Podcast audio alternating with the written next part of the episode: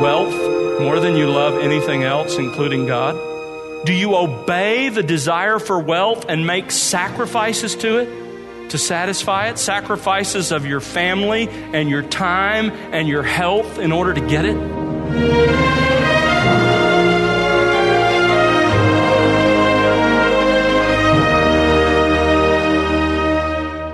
Welcome to The Word Unleashed with Tom Pennington. Tom is pastor teacher at Countryside Bible Church in Southlake, Texas. I'm Bill Wright, and today Tom continues with part 5 of his series titled The Deadly Dangers of Materialism.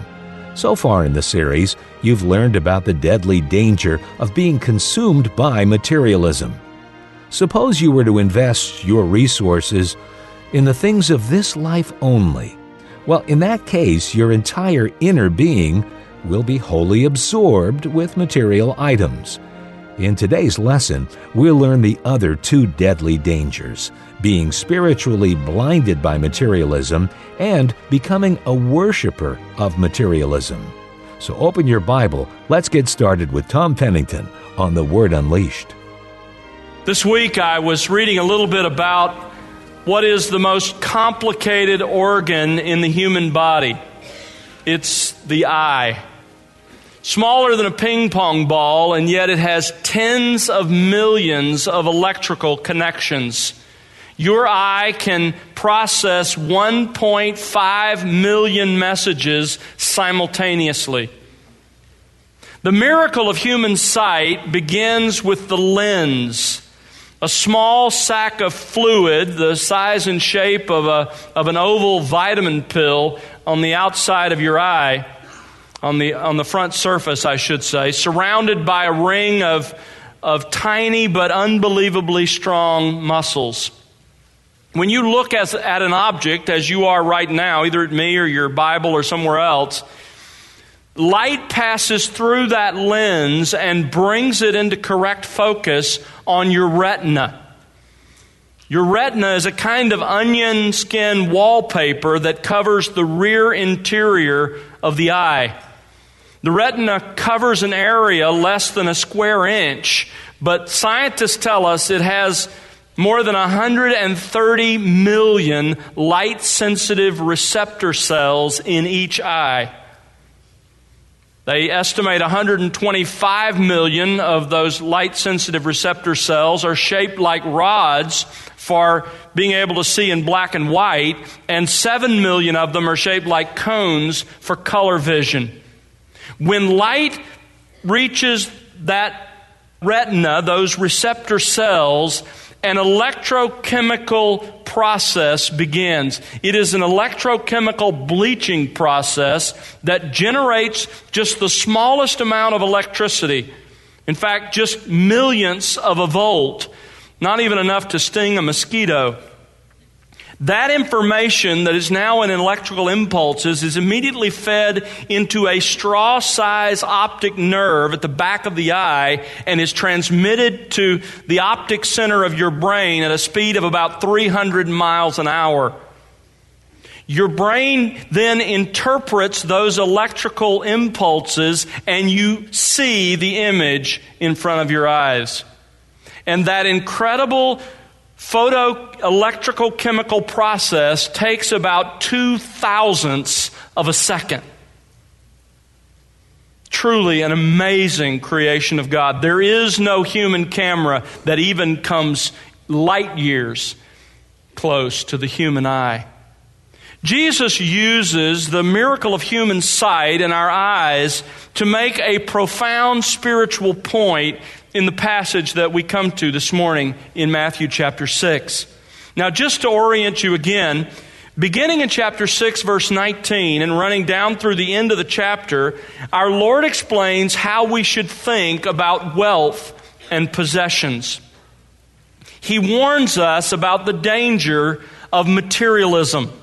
That is, of preferring material possessions and physical comfort to spiritual values.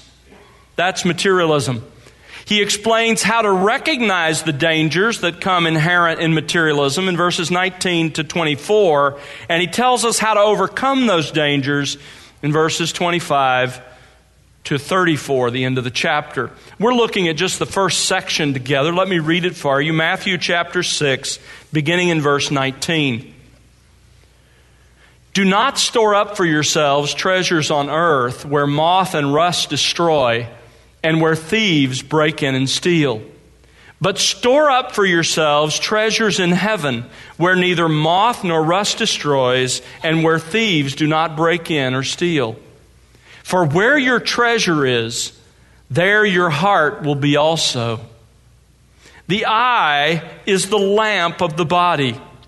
So then, if your eye is clear, your whole body will be full of light. But if your eye is bad, your whole body will be full of darkness. If then the light that is in you is darkness, how great is the darkness? No one can serve two masters. For either he will hate the one and love the other, or he will be devoted to one and despise the other. You cannot serve God and wealth. In these verses, Jesus identifies for us three deadly dangers of materialism. Now, last week we finished our study of the first deadly danger of materialism, found in verses 19 to 21. And we call that the danger of being completely consumed by materialism. The danger is expressed in verse 21 where your treasure is, there your heart will be also. Where you invest your resources, your entire inner being will be absorbed there. If you invest your resources here and, and that's where your treasure really is, then your entire inner being will be completely absorbed with material things, with life here on this planet. If, on the other hand, you invest your resources in the kingdom of heaven, then your entire inner being will be consumed not with the things of this planet, but with the kingdom of God, with the spiritual kingdom over which Jesus rules. Now, today we want to examine the two other dangers that are inherent in materialism. The second great danger is this being spiritually blinded by materialism. Being spiritually blinded by materialism. In verses 22 and 23, Jesus uses a figure of speech that some have even called a parable. It's, it's probably best to think of it as just a simple metaphor. He uses an example from the physical world to illustrate a spiritual reality. Now, notice first of all the, the metaphor itself. It has to do with the relationship between your physical eyes and your physical body. Verse 22 Jesus says, The eye is the lamp of the body. Now, he wasn't saying that your eye is a source of light.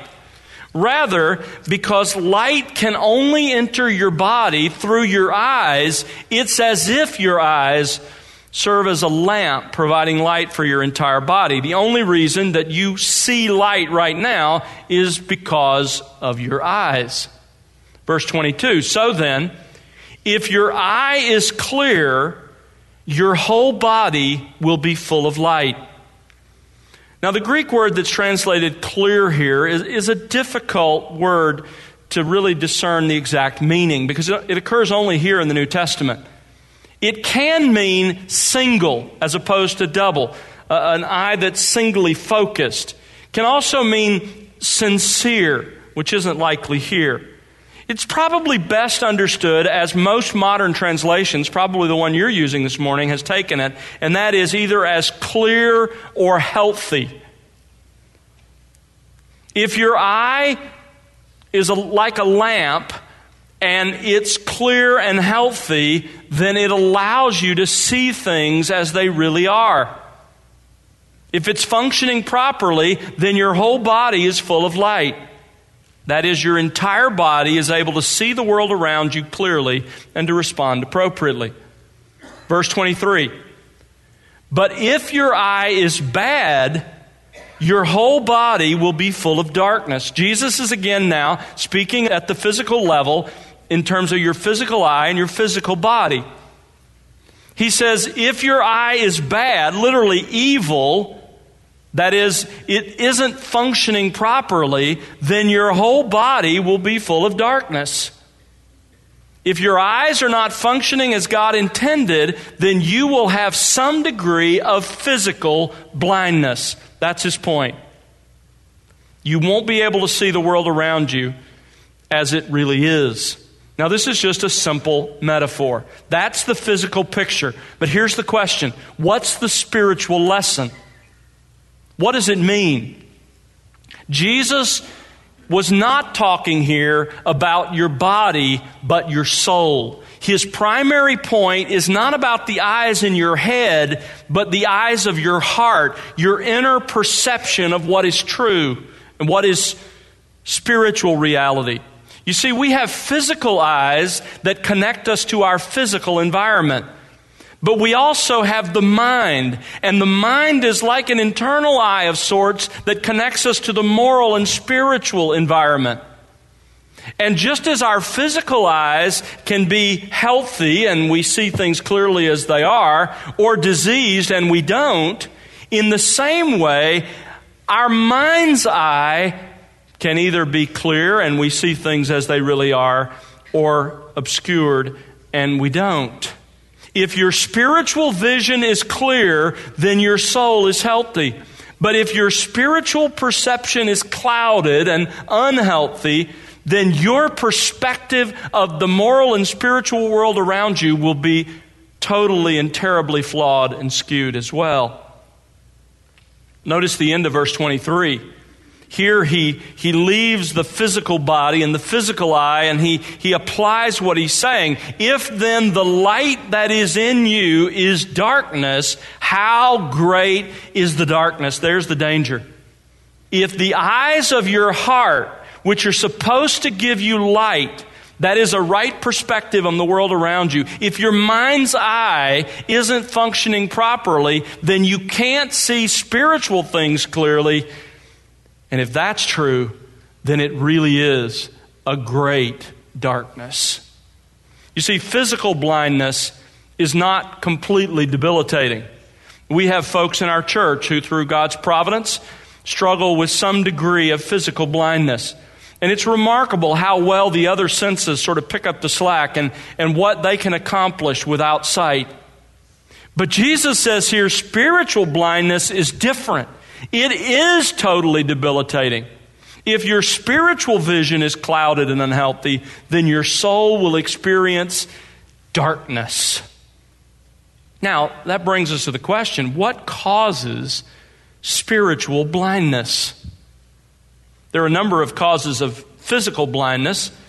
What about spiritual blindness? What causes spiritual blindness? Well, there are several reasons we could give, my mind goes to 2 Corinthians chapter 4 verse 4 where Paul says that the god of this world that is Satan has blinded the minds of those who don't believe lest the light of the glorious gospel should shine into them. Satan causes spiritual blindness in people so that they don't see the truth. But here in the context of Matthew 6, Jesus has one particular cause of spiritual blindness in mind. Now remember the context. Context is always the key, whether you're reading a, the newspaper or whether you're reading the Bible. What's the context? What's the context here? Well, the verses that come before this are talking about materialism and material things. The verses that come after this, verse 24, talking about material things. So clearly, he's still talking about materialism. There's also another clue that's not quite as obvious in English as it is in Greek. There is a word play in the Greek text. Let me explain it to you. You see the word that's translated clear? The Greek word that's translated clear there can also mean, and is translated in other places as generous. And the Greek word that's translated evil, as in as in a, a bad eye, is a word that's used to refer to being covetous or envious. In fact, uh, for example, in Proverbs 28 22, we read, A man with an evil eye, that is, an eye that's envious, that's covetous, hastens after wealth.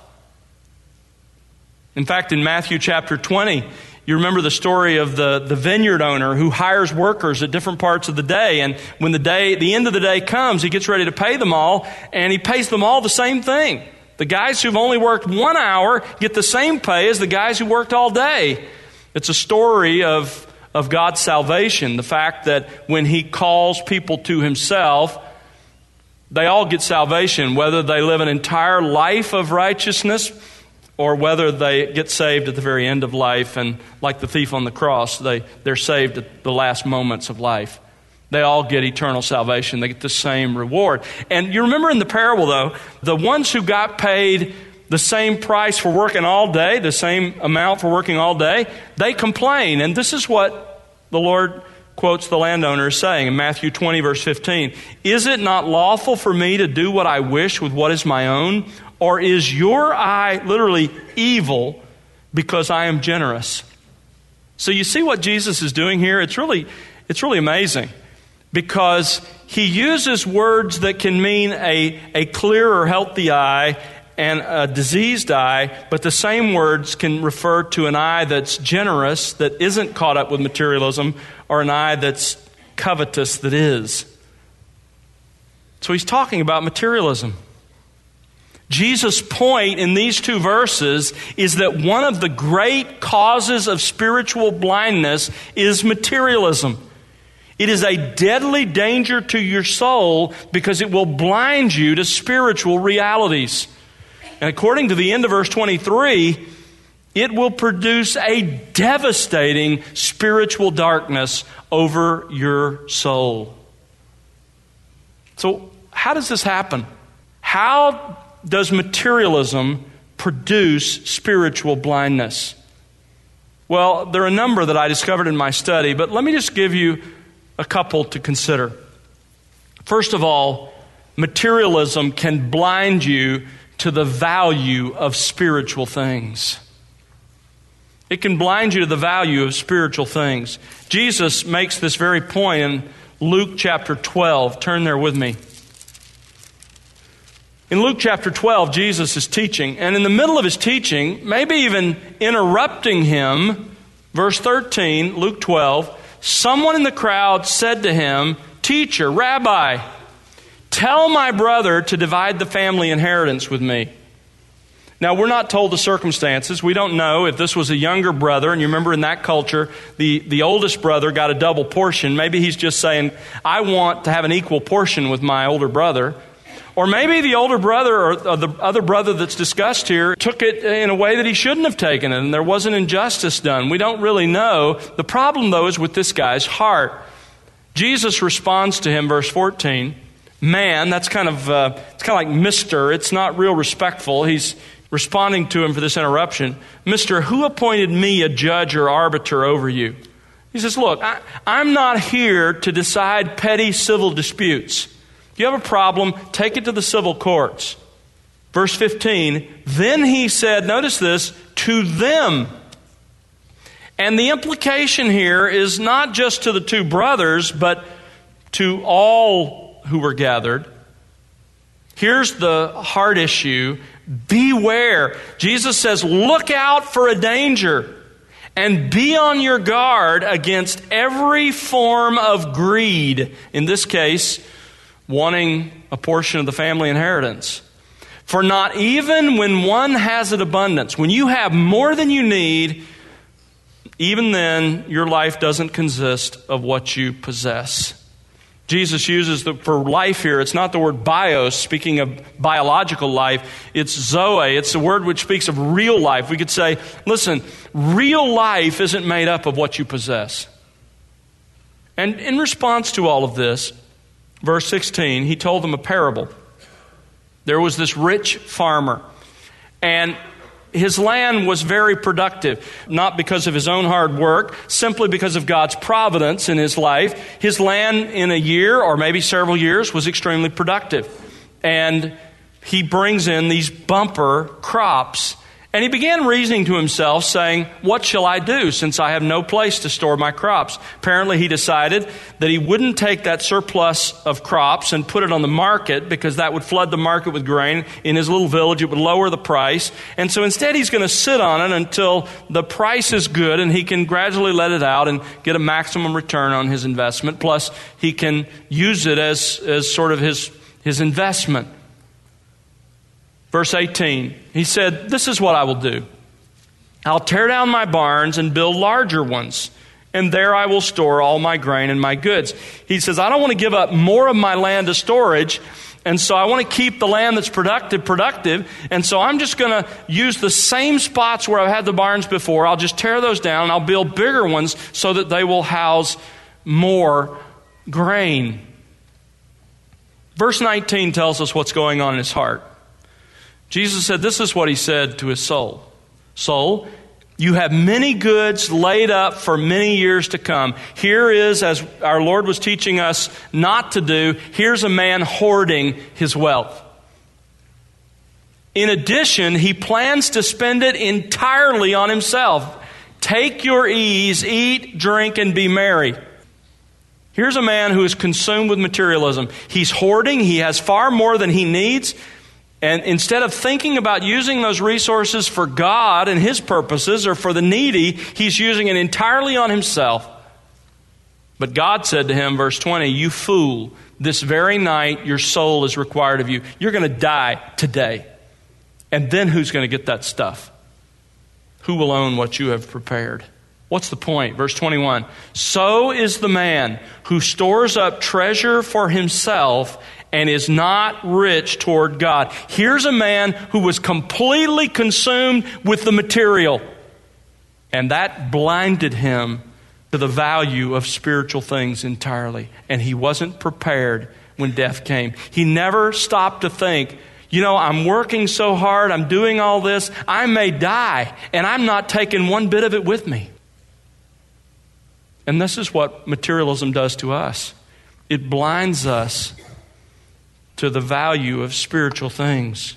Secondly, it can blind you to the true gospel. It can blind you to the true gospel. Turn to Matthew 13. In Matthew 13, our Lord tells a series of parables about life in His spiritual kingdom. Matthew 13, verse 1, Jesus went out of the house where he was staying in Capernaum, his ministry headquarters, and he was sitting by the Sea of Galilee originally, but large crowds gathered to such an extent that he couldn't continue to sit there on the side of the sea. He needed to get into a boat and so that everyone could see him, and he sat down, and the whole crowd was standing on the beach. And he spoke many things to them in parables. Behold, the sower went out to sow. And as he sowed, some seeds fell beside the road, and the birds came and ate them up. Others fell on the rocky places where they did not have much soil. And immediately they sprang up because they had no depth of soil. But when the sun had risen, they were scorched, and because they had no root, they withered away. Others fell among the thorns, and the thorns came up and choked them out. And others fell on the good soil and yielded a crop, some a hundredfold, some sixty, and some thirty. Now, notice verse 18. Jesus explains Hear then the parable of the sower. When anyone hears the word of the kingdom, that is, the message about entering the kingdom, the message of salvation, the message of the gospel. So, here what you have is in these soils, you have different kinds of human hearts, different categories of human hearts. He says, All right, so let me tell you what the first one is. Someone hears the message of the gospel, does not understand it. The evil one comes and snatches away what has been sown in his heart. This is the one on whom the seed was sown beside the road. Here's a person who hears the gospel and he just doesn't get it, doesn't connect, doesn't matter. He yawns, he goes back to whatever he's distracted with, and he moves on. And Christ says Satan comes and through distraction removes that message of the gospel so that he doesn't remember it anymore and it never does anything.